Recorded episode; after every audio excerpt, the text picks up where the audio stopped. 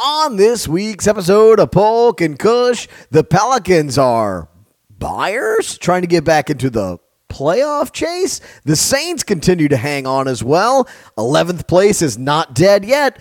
Plus, we've got a city councilman convicted of corruption and he's back. We've got Voodoo Fest, it's not back, and so much more. Stick around right here, Poke and Kush. These hands, you about to get shook. The truth is getting split by Poke and Kush. Poke and Kush.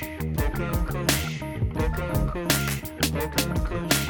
About to get served to play to your own ass. It's time for the Poke and Kush podcast. Poke and Kush. Poke and Kush. Poke and Kush. Whoa!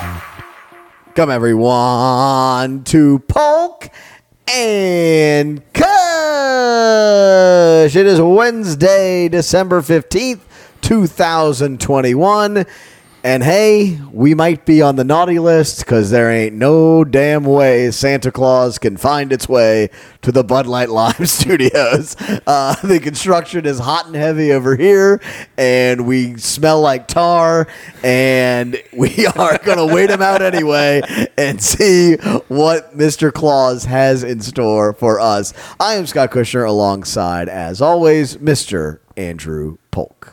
I feel like I always start off the show with "I'm glad to be here," and it's always a lie. Just because of the like physically where I am. Sure, I'm yes. not. Uh, I'm not elated to be where I am currently. Last episode, I named these criminals the Hard Rock Construction Yes. group. these group of liars. Everyone on Twitter agreed.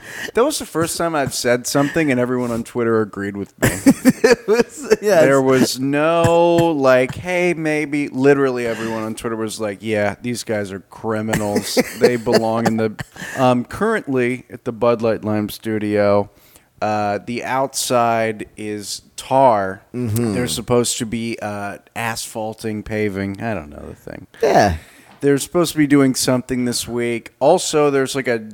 They've just carved out like a foot and a half in the road, mm-hmm. so I can't get into my driveway. I'm parking. They're able to get in my driveway. They're having a blast Of parking there course, every day. yes. They've got lawn chairs. And, I'm you know, parking at the Chinese restaurant a mile away. Convenient for takeout, though. Quite easy for it. Uh, but yeah, uh, the house smells currently like a pile of burnt rubber.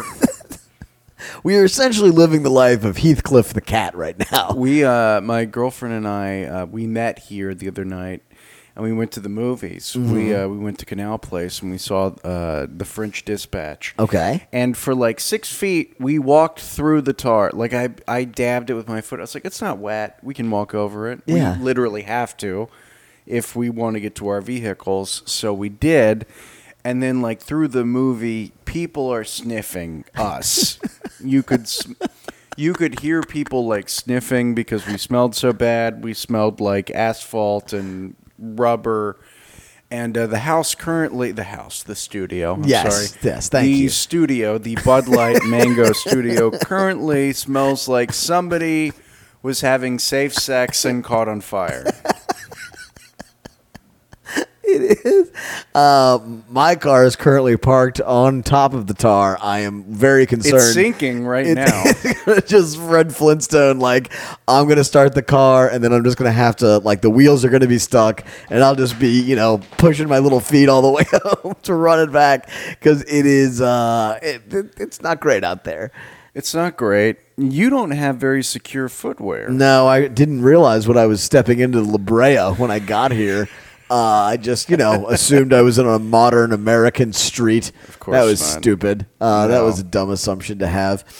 But we're gonna get through this, guys. Uh, 2022 is gonna be our year here in the Bud Light Mango Lime Studio. We never talk about your homestead. Yeah, Are they picking up garbage there? Are the streets aflame with rock and roll? things are pretty good at my house, except for my neighbor's house got like wrecked in uh, Ida, and he's decided this week to start rebuilding it.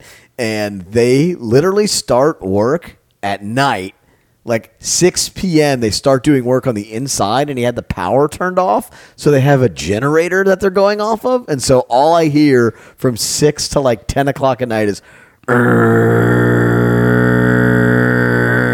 was like just do it in the middle of the day that's when construction is supposed to be done.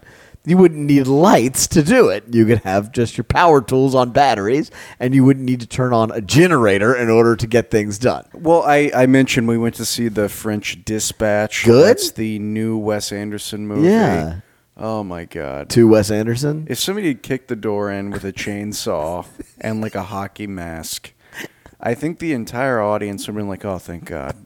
It was that bad. I like Wes Anderson. I do too. Yeah. that's why we went and saw it. Uh, Isle of Dogs was fantastic. Fantastic Uh, Mr. Fox. fa- uh, yeah. Moonrise Kingdom. Moonrise Kingdom, very jovial, very fun movie. Yeah. The hotel, whatever the Grand Budapest Yeah, Hotel. Grand yeah. Budapest Hotel. That was the last good one. Uh, so I went in, not a Wes Anderson hater, but this movie was an abomination. Oh, that's not good. It's just like a Pantone swatch book Uh-huh. with like Fleet Foxes songs and just a series of scenes. Like what I thought the movie was French Dispatch. It's about a French newspaper made for America Uh-huh. uh, that specifically goes to Kansas. And Bill Murray is like the, the, the leader of the newspaper. And uh, Elisabeth Moss from Mad Men, who's Sure. fantastic. She was in it.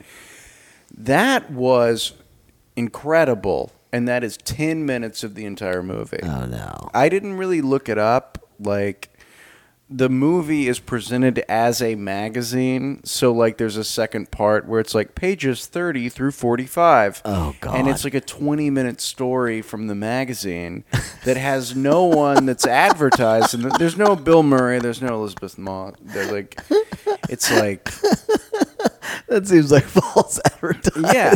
And there were three of these. There's Yeah. three segments that are about 20 minutes each in the middle of the movie. And they're just not interesting. They're very boring. Yeah. And you're also at Canal Place. so it's like every minute I'm here cost $1. Thank you to uh, our parking overlords at the canal place. Yeah, it was brutal. It was brutal.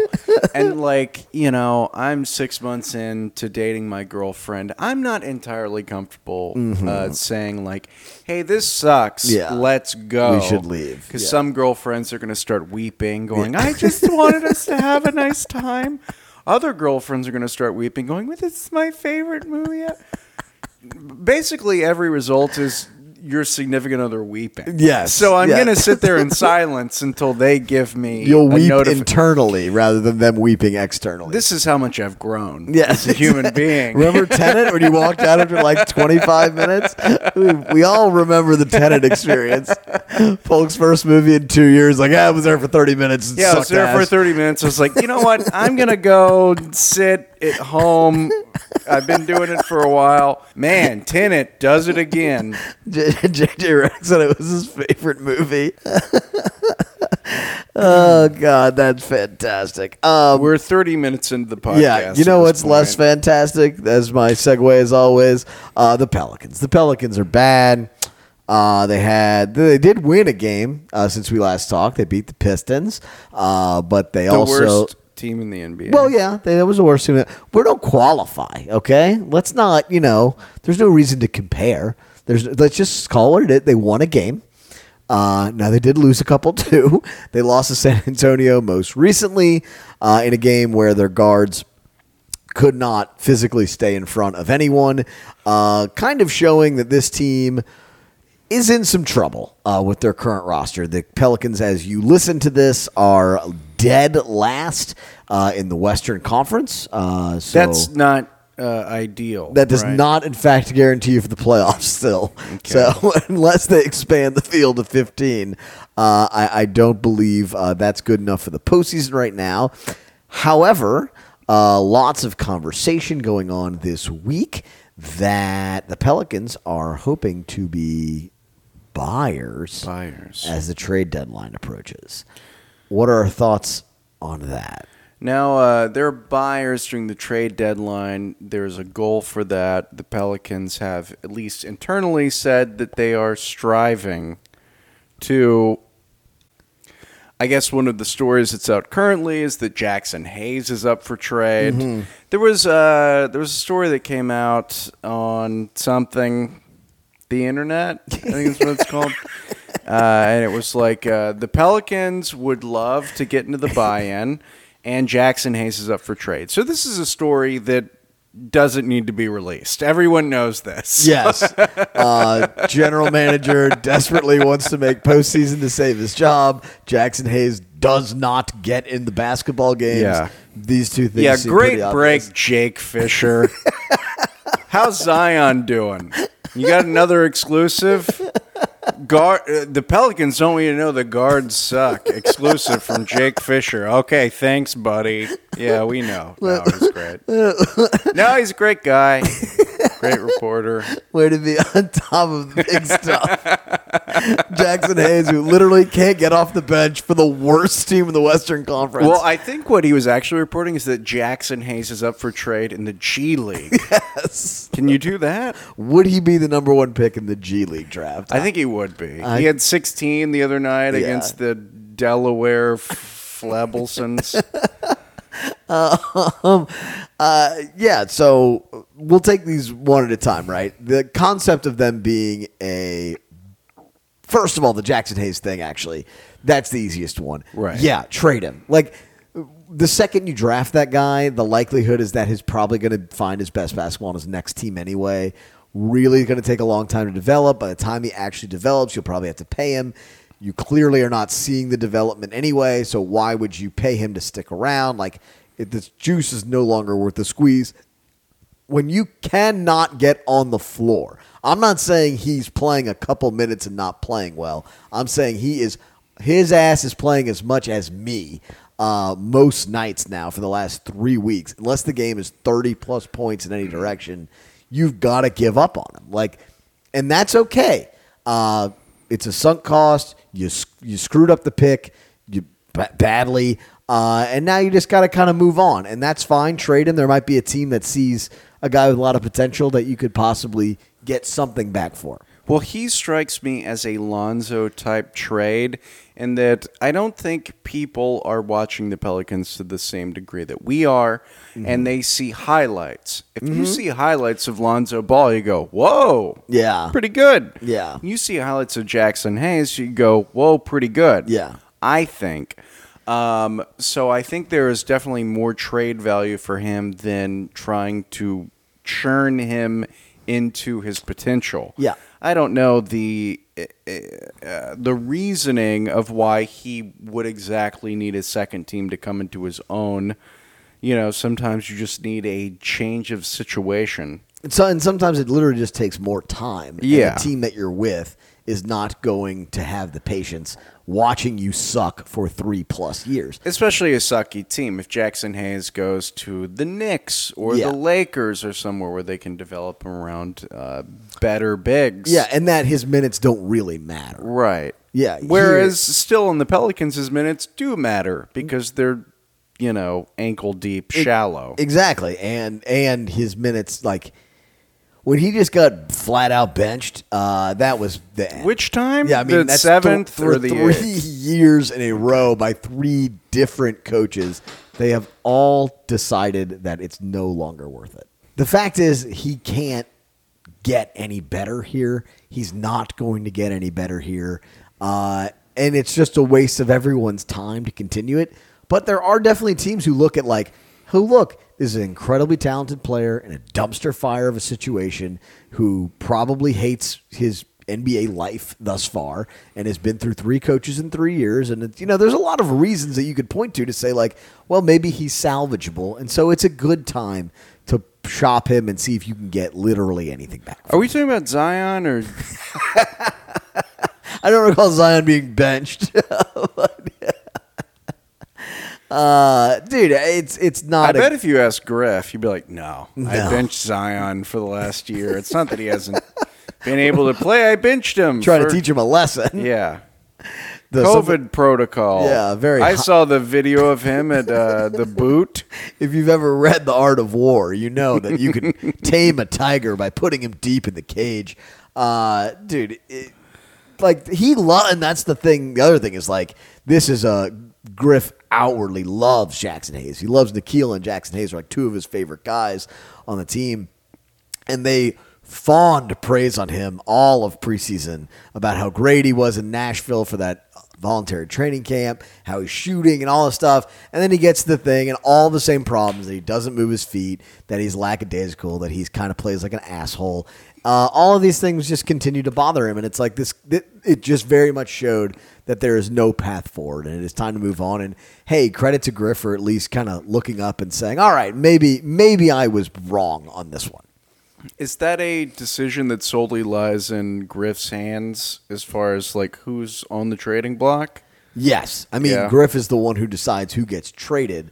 Now, Willie hmm. not playing him certainly makes it to where, like, if he was still playing him and there was development of some level, maybe he'd be more likely to give it more of a chance. But, like, if he's not going to play anyway, it really kind of takes the decision and makes it a no brainer. Yeah. Like, do you think there's communication between Willie and Griff as far as like who's on the block, or is this all speculation? Uh, there's definitely some communication that takes place. There's definitely communication about rotations and stuff. Like Uh-huh. those guys don't make decisions, and if they do make decisions about playing time, coaches at least, and I know this just from talking to Alvin and talking to Stan, and you know, like there's a lot of arguments that go back and forth. Ultimately, the coach, I guess, has the final final say because they're the ones who decide who goes on the court.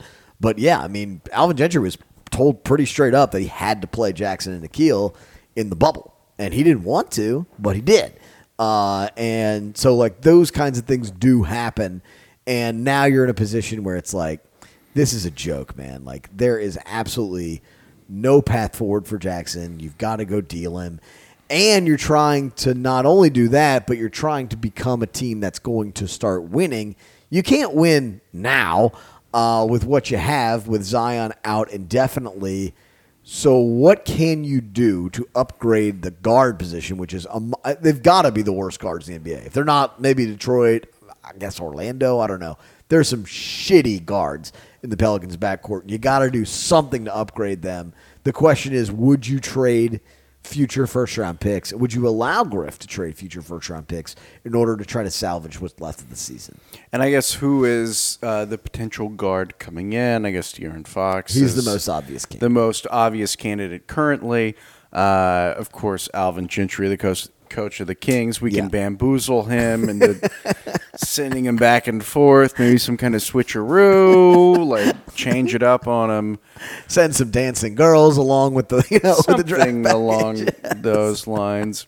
But yeah, another thing from that that Jake break today is that is that the Pelicans are striving to make it to the play-in, which is uh, an embarrassing thing to say out loud. It's also just seems so. I guess they're only what three, four games out of it, just because the West is so clumped together there. But it's like, what has shown you that this team is capable of doing anything that is worth giving up future assets for? But at the same time, like if you can go get someone like De'Aaron Fox, who's got four years left in his contract, has played at a high level at some point in his career, and uh, you know can f- at least become a good guard. I mean, Polk, they had we bitched about their guards constantly last season, Lonzo and Bledsoe. Then they made a A, move, cla- a clownish duo, clownish duo. most. Then they made a couple moves in the offseason, and they got worse. I thought it was impossible. They got worse at that spot. And so now you need to go get a guard who is at least an NBA player, a solid NBA player, and give your team a chance to see what it looks like with a real backcourt. Well, to go back to your uh, original question was should the Pelicans be giving up first round draft picks to try and win this season? I think the short answer is no. Yeah. Um, the long answer is yes, I'm trying to keep my job. Yes, exactly. Uh, Griff, of course, wants to keep his job. Winning is the only way he's going to be able to do that after Yeah. this season. Uh, Zion is out indefinitely, which we haven't even touched upon. Yeah. But indefinitely means for the rest of the season. I feel like for this team, I don't think we're going to see Zion back. It would be foolish if we did.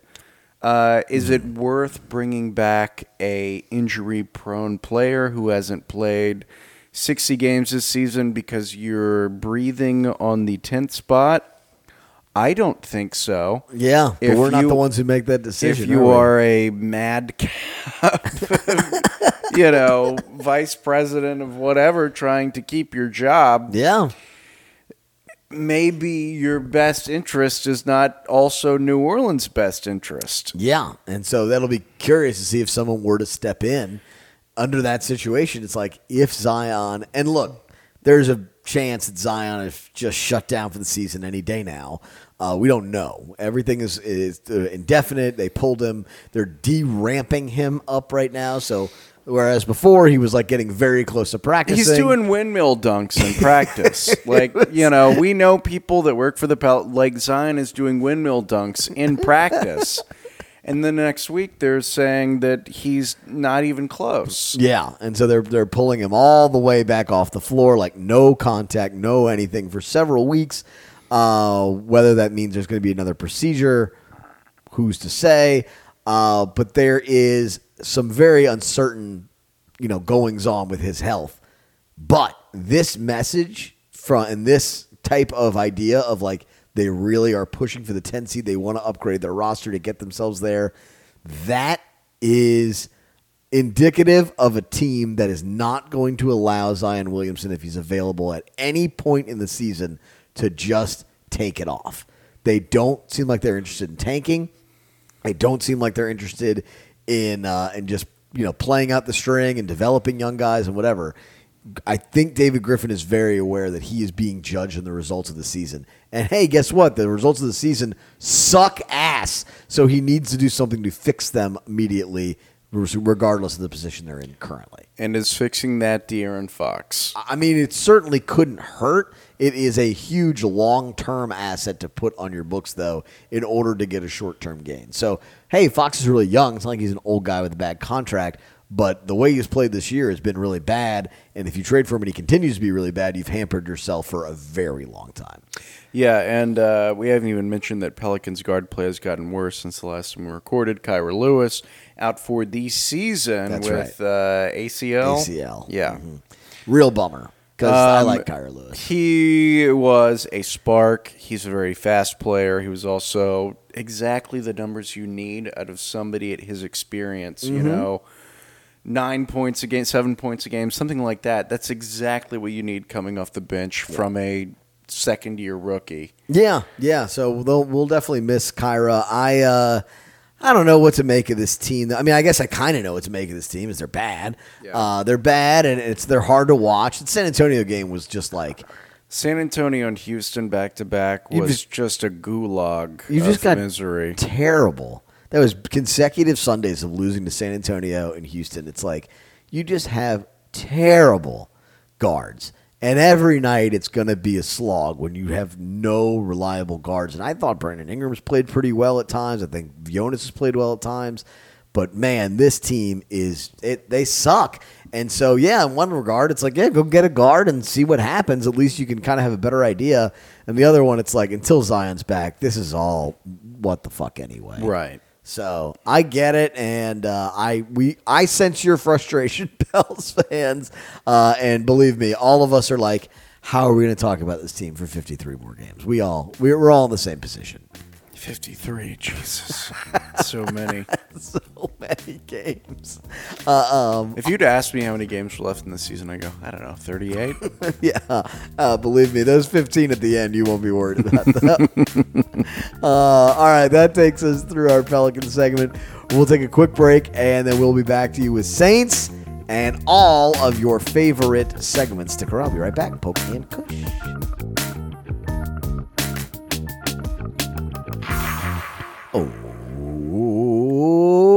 Oh, that's J A N S E N. It's Jansen, Jansen Patagna, the realtor. To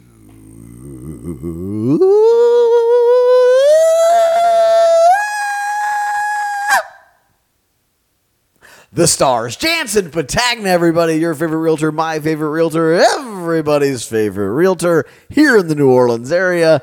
That is Jansen Patagna. He's got every house, he's got every condo, he's got every vacation home, everything that you have ever thought of living in. Jansen has it available to him.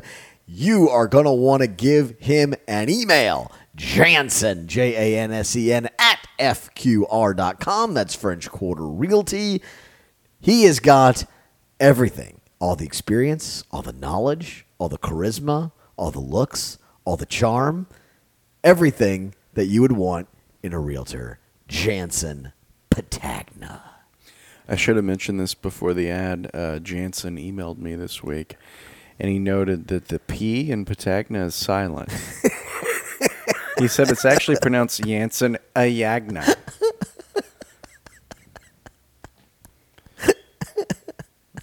if you're interested in seeing what's outside of New Orleans, and I think a lot of us are, uh, he has Gulf Coast listings, Gulf underscore Coast underscore listings on Instagram. He's posting properties from the coast of Mississippi, the woods of Louisiana, and beyond. You will find everything from multi million dollar waterfront properties to log cabins for $100,000. That's how much I make in 10 years. I am still your guy in New Orleans, according to Jansen, but considering my background with the whole Gulf Coast, he has been wanting to expand the account for everybody. Uh, he's doing a great job. He has a bunch of off the grid listings. You want to get out of the city? We don't blame you. Check out Gulf underscore Coast underscore listings. And if you want to stay in the city, of course you do. It's fun, it's vibrant, it's vivacious. We're in the holiday season. There's a million things to do. The city is fantastic. Check out J underscore Patagna, pronounced Ayagna, on Instagram dot com. Or you can just use the app. Uh, it's owned by Meta. I like to send people to Instagram.com. com slash J underscore Patagna.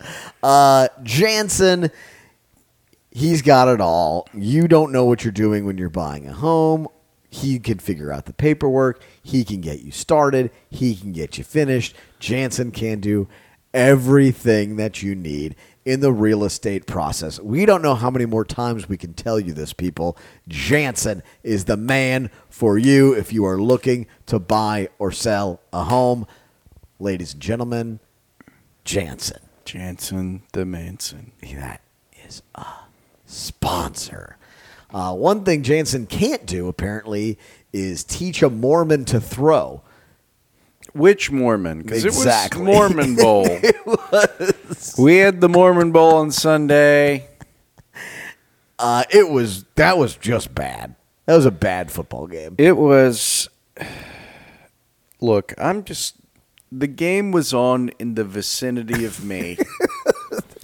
I was not. I didn't have like a jeweler's eye in watching the plays. I wasn't rewinding it. I wasn't. I was not Tony Romo with this game. Sure. This game was on somewhere in the vicinity of the 700 beers I was having. Yes. Were you at a bar? No. No. I was Okay. at church. I was driving. I was on the bus. The I was buses have Wi-Fi now. I was driving the bus. That's what I do on the weekends. I had on the Oculus Rift. I'm in the bus. People are screaming. I was watching the Mormon Bowl. Look, the Saints stink. The Jets stink. Worse. It was the stink off bowl and the less stinky one. Uh, we had a good time. yes. Uh, it appeared. Uh, if you put a gun to my head and said, "Tell me one play," I don't. I sincerely don't think I could. Alvin I Kamara s- had a nice touchdown run. in the I saw half. the Kamara highlights mostly Yeah. because they were playing them over and over. Yeah, so I'd be like, "What is true. that?" I'd be like eating an onion ring, and they'd be playing the same thing on the TV. So I'd like turn. over, What is that? Oh yeah, that's good. And then I'd go back to the you know, the cornhole I was playing. We have the most sophisticated Saints recaps here on this show. this is not a podcast from an ivory tower. I'm a man of the people. And sometimes I don't watch the game. I'm not going to sit up here acting like Bill Simmons or Colin Cowherd or any of these goons. Yeah. I don't know what a option means. I'm not gonna lie to you. I'm a, I'm a simple goon, and I didn't really watch the game this week. Yeah. But I know the results. I know who played, and I saw some of it. Yeah, and that's really what counts. I had it. I would also I would also call what I had uh, I had the game on. Uh, mine was less fun. I was uh, parenting uh, mostly as it was as the game was occurring, and I think at one point I was writing uh, during it, and that's the part of the season that we're at for the Saints, where it's like I, I know they're playing. Uh, I'm not going to build my day around it, Right. Uh, but if I'm if I'm able to, I'm going to turn the TV on. Yeah. And that's the channel that it'll be on. This is better than the Yule log. yes, it's better than watching the Sneetches for the fiftieth time. That What uh, is you know, that? That's uh, the Dr. Seuss book. We, Okay. we watched that one a lot. Yeah, uh, you know, watching Green Eggs and Ham. I've seen that a lot too. Uh, and yeah, so this is like you know, Daddy's time to control the TV. We don't ask any questions. I get to watch when the Saints are on. Yeah, I don't really give a crap anymore, but I'm still going to put it on because it's Sunday. Damn it, and I'm allowed to have my day. Absolutely. And so I kind of watched as, you know, both quarterbacks sucked for a while and everything was, uh, you know, just back and forth of badness. And the Saints uh, ended up pulling away late. Uh, I think they ended up winning 30 to 9. The game never felt like it was that. It simultaneously felt like the Saints were going to win the entire game while at the same time playing horribly. And then at the end of actually, the score actually kind of reflected the way that the game was the whole time. Right. Uh, I don't know the quarter by quarter point differential, but it was never. And I'm still watching bad games during the season. Lord knows I've watched the last four or five terrible games, and I've been very uh, uh, in the moment Sure. of the score. This game did not feel in question. Yeah. It also did not feel important. No, that's certainly true as well. This was a, a fun afternoon out, and I'm glad the Saints won, sort of. Yeah. Look, here's the best part. The Saints, I don't think missed a kick. I know they made uh, three field goals, four field goals, three field goals, and they it made their extra points. Pull that up, Jamie. It was very, it was very exciting. That was probably the most exciting part of the game. That Brett Maher uh, made some kicks. Uh, look, the Saints are still in the in the watch in, in the hunt column. Which doesn't really matter anymore since there's seven teams in the thing. Sure, and- they're cu- they're currently eleventh place in the NFC on uh, tiebreakers with everything. They're eleventh out of fifteen, but they're still in the hunt. but they're in the hunt because there's a bunch of teams tied with them with the same record. Uh, big game coming up this week. Uh, they will go to Tampa. Uh, New Orleans obviously beat the Buccaneers here uh, on Halloween night. It feels like that was approximately 6.8 years ago uh, when that game took place. Uh, I don't know how the Saints have any chance of winning this time around. I don't really know how they did it last time around, uh, but it certainly feels very unlikely, and I believe they're like a 12 point underdog entering this game. well, I think it uh, happened last time because uh, Siemian was so well rested. Yes. Really? No scouting. And now him. he's what two weeks rested. Yeah. I say start Siemian against the Bucs instead of winning by 18 or we win last time. We win by a point or two. Yeah, it couldn't hurt. This is simple. I don't know statistics. This is a math podcast. What else? What else are the Saints going to do? You're going to run Onside the kick. Triple option. triple option wildcat Kamara quarterback. It doesn't matter. Um, I don't think anybody in in Saints fandom is too wildly concerned about this game. No. I, it's a lot more watchable from the get go than the Jets game. There's something at stake. That's Uh, true. You know, division rivalry. Tom Brady's possible last game against the Saints. Yeah. Also, playoff implications, which I think if you're if you're uh, uh, if you've been around the Saints for longer than 2009, you're going tank, just fucking tank. Know, yeah. We got next season. Yeah. There's a lot of years. Time is a flat circle. Everything's fine. Uh huh. If you're new to the team, you're going. Let's get to the playoffs. Let's Yeah. lose to. Let's lose to Green Bay by 78. I just want to get to the playoffs. No, it doesn't matter. We're gonna. You're not gonna die from coronavirus. You're gonna see the next season. The Omicron is fake. You're gonna see the next Saints season. It really was the part of the Jets game that's I thought you were gonna say it really is fake. it was the part of the Jets game that's kind of a bummer because you're like that actually was the perfect like we can all get on the same and just declare the tank and ride it to the end of the season if they had somehow found a way to lose the Jets. But instead, because it was the Jets, they were able to win. And now you're sucked back into this idea like, oh man, there- there's a chance they're playing the Falcons and they're both eight and eight in the last game of the season, and the winner goes to the playoffs. And it's like, yeah, yeah. I mean, that is something. There's some drama. There's some interest, but All of that stuff is fun. true. but it's still not fun to watch this team. No.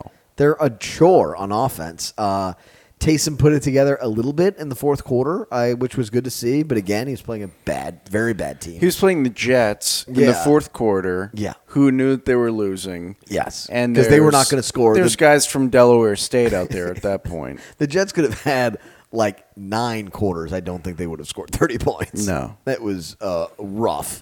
Uh, so, yeah, the big game. I believe this is the largest the Saints have been an underdog in the Sean Payton era. Uh, 11 and a half, I believe, is what it opened at.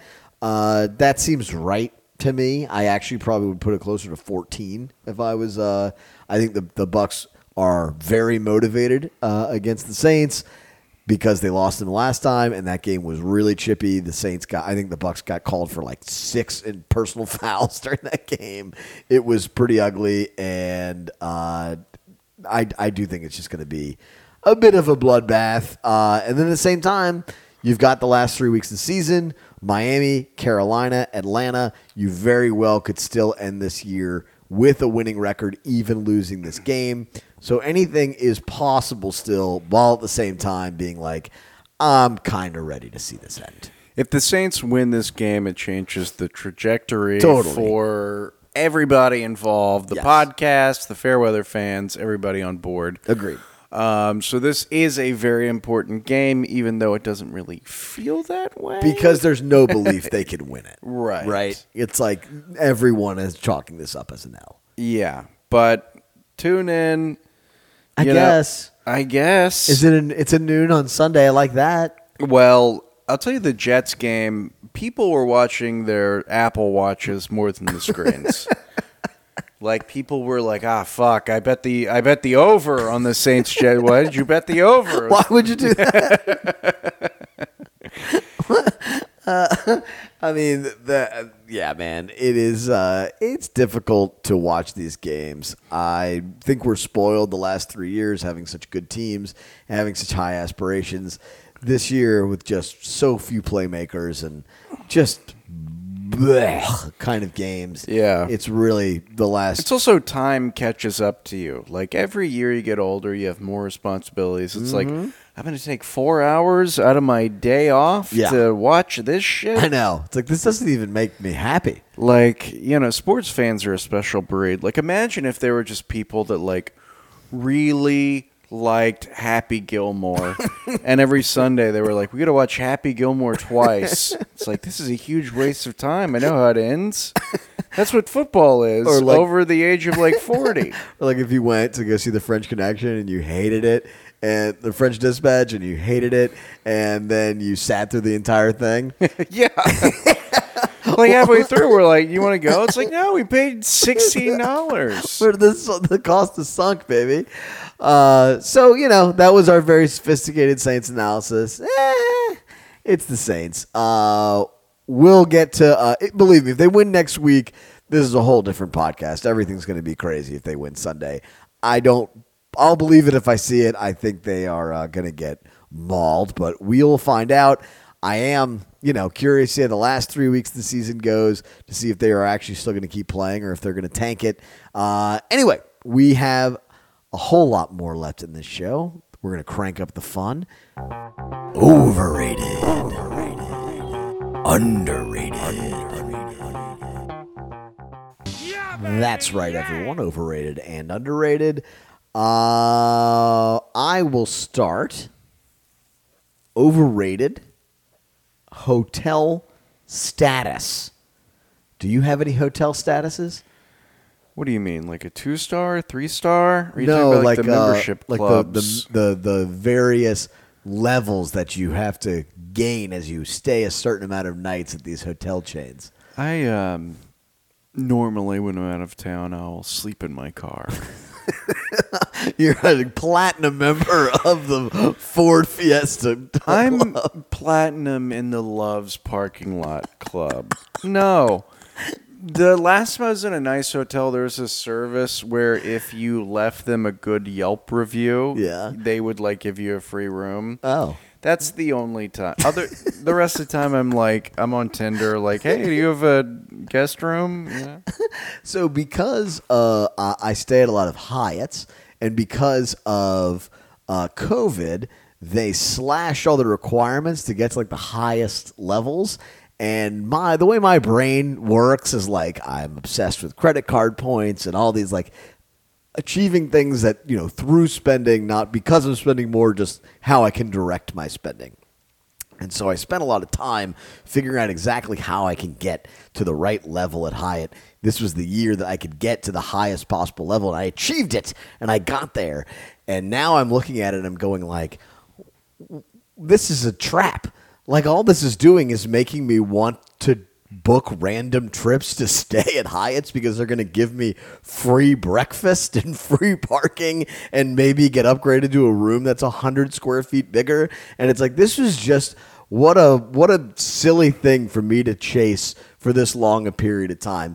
I understand what they're trying to do is say that look when you're on the road you should stay with ours. Even if we're a worse hotel, you want to stay with our brand because then you can build up the points and get to these statuses. And I did that, and now I've done it. And I'm going like I should have just booked the best hotel wherever I was going, rather than giving a single shit about what brand I was going with. It's just a it was a, it was a mousetrap, and I fell right into it. Well, you have to, I guess, calculate uh, what is the better breakfast. What is you mentioned free parking. I assume you're talking about valet parking. Yeah. Or like you know, even like in cities, like self parking. Sometimes they'll charge you know upwards Right. of forty, fifty dollars. And you throw that in towards just a better hotel in general, it seems to be about the same. Yeah. So it really was a. Uh, it was. I fell right into their little race. I was their perfect target. I was looking it up, trying to figure out how to get the right amount of nights. I got there, and now I'm sitting on top of the mountain, and I'm going like I'm going to freeze to death up here. But it's nice to feel elite. I am elite. It's nice to feel Hilton elite. I am a globalist. If anybody would like, Like you're you're walking into the Hilton next to Nickeil Alexander Walker, and you show him the gold badge, and you're like, "This way, sir." You're like, "Yeah, your loyalty is appreciated. I sir." earned it." And you're like, "Fuck yeah, I did." Columbus, Ohio, Hyatt. exactly. This is great. I'm glad I spent eleven hundred dollars extra to be treated like a celebrity A free bottle at the. Madison, Wisconsin Hyatt. So I uh, I just spent an, and most people probably don't spend an inordinate amount of time worrying about it. I spent an inordinate amount of time strategizing on how to get this status, and now that I've gotten it, it feels very empty. Yeah, So uh, that's really the story of capitalism. Yeah, I would agree. You're always trying to get to the top, and then you get there. It's like it's not enough. like this isn't. I need more. I need more things. Yeah, and it's not so much that they didn't they what didn't do enough. It's that uh, they It's that you've changed. It, well, it's that what they were promising all along was kind of stupid, and I never realized it until I had it. So now, yeah, the next time I go check into a hotel, I'll get free breakfast and I think- a bigger room, and who gives a shit, you know? I think this is the plot of the new Matrix movie. you were chasing the wheel. yes. You you caught what you needed to, and you realized, you know what? It's all a sham. it is all kind of a sham. Now you can see the numbers. you can see the green numbers whenever you pull into that Motel Six. yes. And your wife and family's like, we can't stay here. This is dangerous. There's And a you're chalk like, outline No, no, I get it now. we're, we're good now. it's all meaningless. It's totally. There is no. Um, But hey, at least that was a real overrated. Yeah. Yeah, people. There is no spoon for the continental breakfast. You eat it with your hands, everybody. Uh, I'll go to an underrated. Yeah, sure. I was just going to rest on that great line I just had. Underrated. I'm gonna go with uh, karaoke. Ooh. Everybody thinks of karaoke as being kind of stupid, and it is. Karaoke is dumb, uh, but it is like a slam dunk fun time. It's impossible to go somewhere where you have a group of your friends there and you go to karaoke and everyone leaves unhappy. It doesn't happen. It's also not going to be necessarily boring. It's kind of a cheat code for going out with people because you know what kind of time you're going to get and you've kind of got this like free entertainment. You don't necessarily have to be like in it. Not like if going to a game. Like sometimes the game sucks and there's nothing you can do. Because if the karaoke is bad, then you're just at a bar uh, and there's really no difference.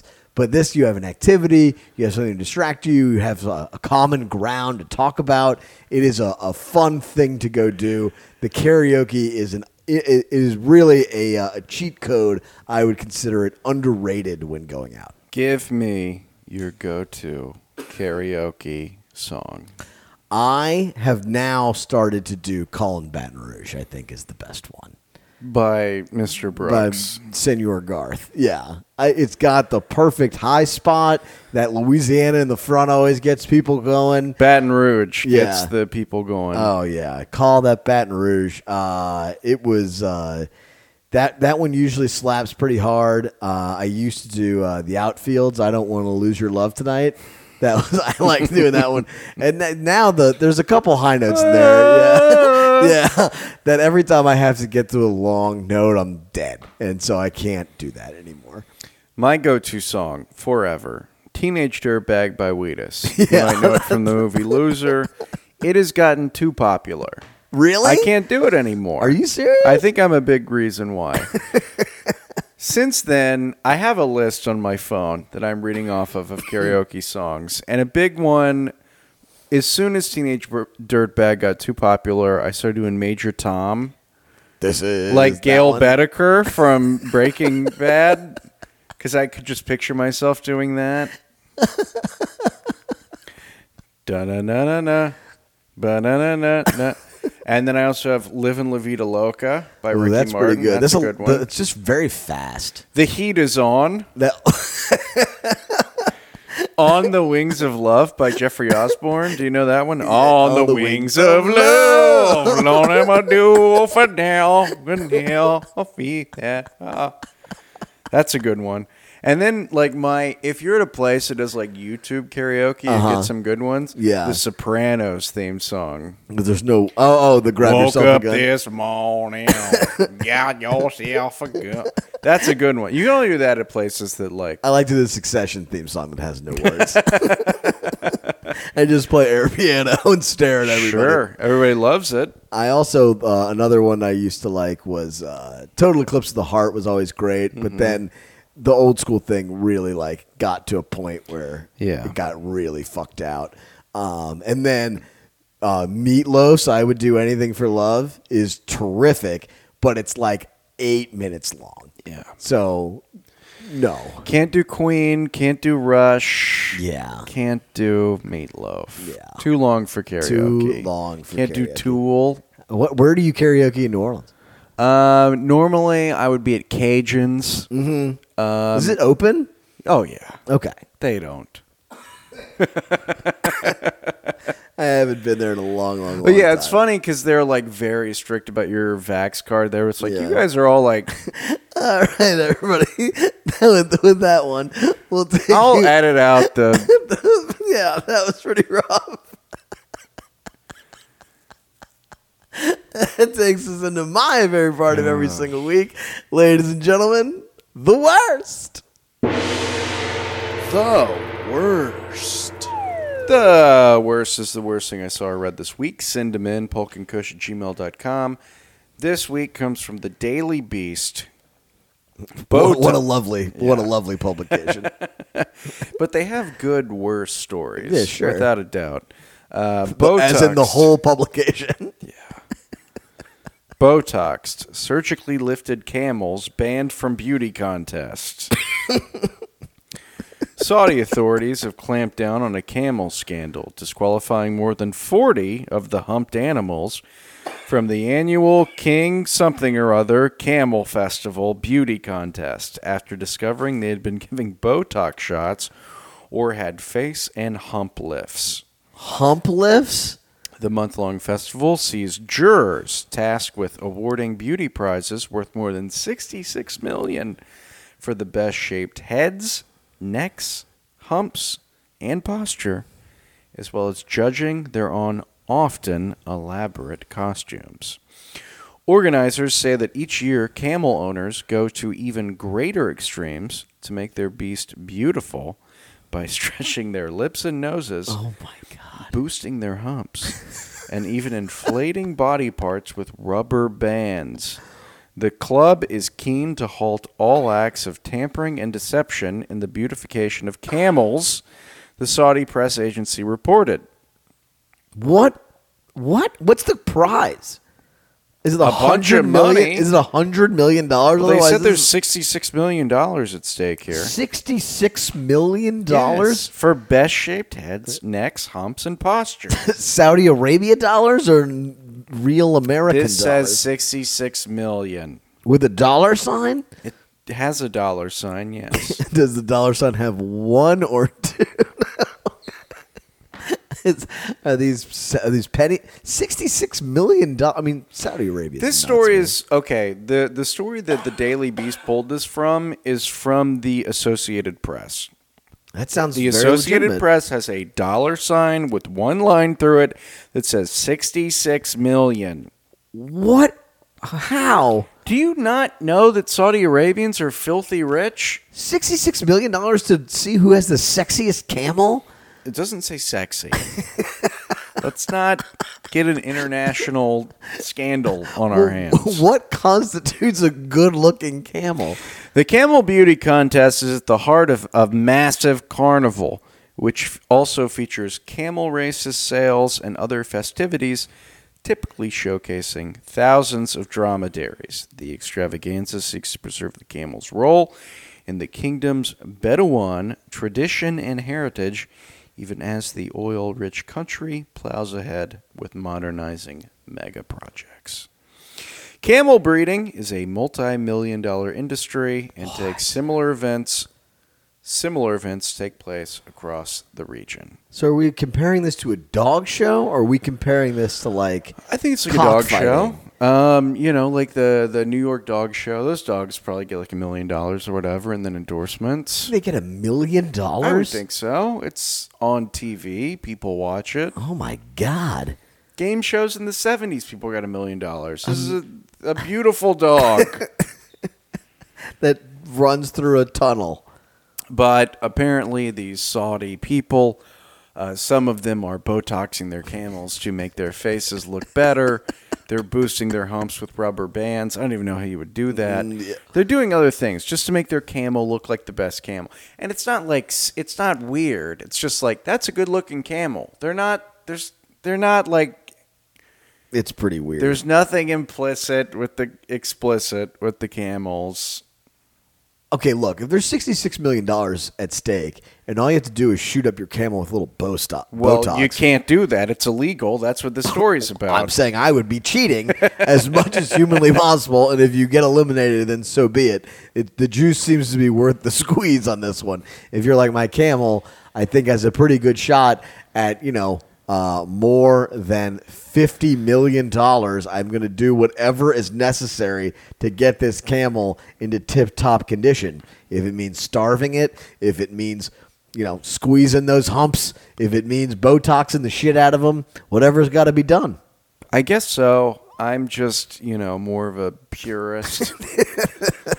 I would not compromise my integrity. I'm sure in Saudi Arabia you get fucking killed for like painting your They camel's make, nails. they make you eat the Botox. Yeah, they're not gonna be. They're not. It's not a slap on the wrist in Saudi Arabia if No. you do something to uh, uh, obstruct their culture. They're going to kill you. Yeah, it seems to almost certainly. You you are probably uh, superfluous till their to their time. Oh yeah. yeah. Once you've wasted, when you've wrecked the integrity of the camel contest with Botox, you You're are going to be on the front page of the paper. Guy who straightened his camel's hair with a chi. Yeah, that's uh, dude. What has to be going on for that much money to come in? I, I, I can't get over that. This is what rich people do. They don't do that. Some of them do. yeah, I think is that just one guy? I mean, maybe there is just one guy putting up the money, but it's enough money, people will take part in your camel charades. So is the story that the AP is running with here that this contest exists at all, or that people are cheating and It's they the- consider it a scandal? It's not okay. Ten years ago, the story would have been this exists. Now it's this exists and is beautiful. Additionally, someone's cheating at it. We live in different times. you cannot criticize the camel beauty competition. I I just can't believe that this is the the story isn't just like, uh, hey guys, look at how much money's at stake here. I'm sorry, but this is the, the story is instead that someone is ruining the integrity of this event. you wouldn't watch this on Netflix. I would. I think people Better than Tiger King, people will watch anything on Netflix. Camel King. There is a Sean Payton movie coming out that looks like the biggest load of horse shit I've ever seen in my life. Um, a year and a half ago on this podcast, we talked about the Sean Payton movie for Netflix getting greenlit. We spoke about it as Kevin James is going to be Sean Payton. Yeah. The preview has come out. This is a Happy Madison movie Yeah. where there is farting, mm-hmm. barfing, mm-hmm. goofing around in mm-hmm. general, and Rob Schneider. Schneidering, yes. There is a lot of Schneidering happening.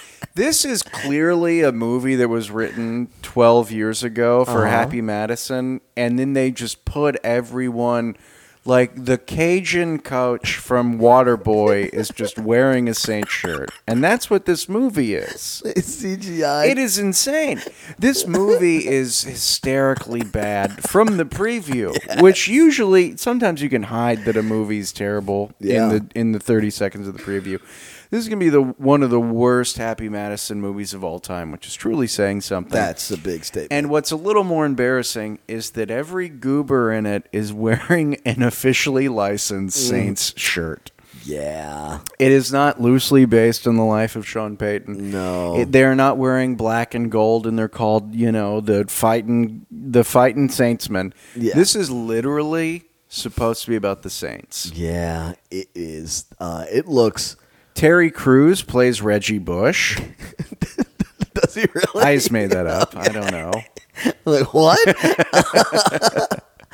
oh no, man! It it looks. Uh, I I was watching it with just my mouth open, like you can't be serious, and this is actually occurring. Like it looks. It looks like a combination, I guess, of like the big green and uh, the It's Mighty PG. Ducks. It's PG, and yeah, yeah. it's like all kind of like tied together. Like the coach comes down to whatever, but also like it's a heartwarming father and son tale. It looks freaking. I, I, I honestly like. I have a hard time thinking that it won't be the worst thing that I watch the entire year. But you are going to watch it. I mean, of course I'm gonna watch it. What am I, an idiot? It's about Sean Payton. Do you think you'll be on there in some form? It'll just be. what if they have Steve Buscemi as like Kyle Skushner? local reporter. oh man, dude, I, I it was the worst thing I saw today.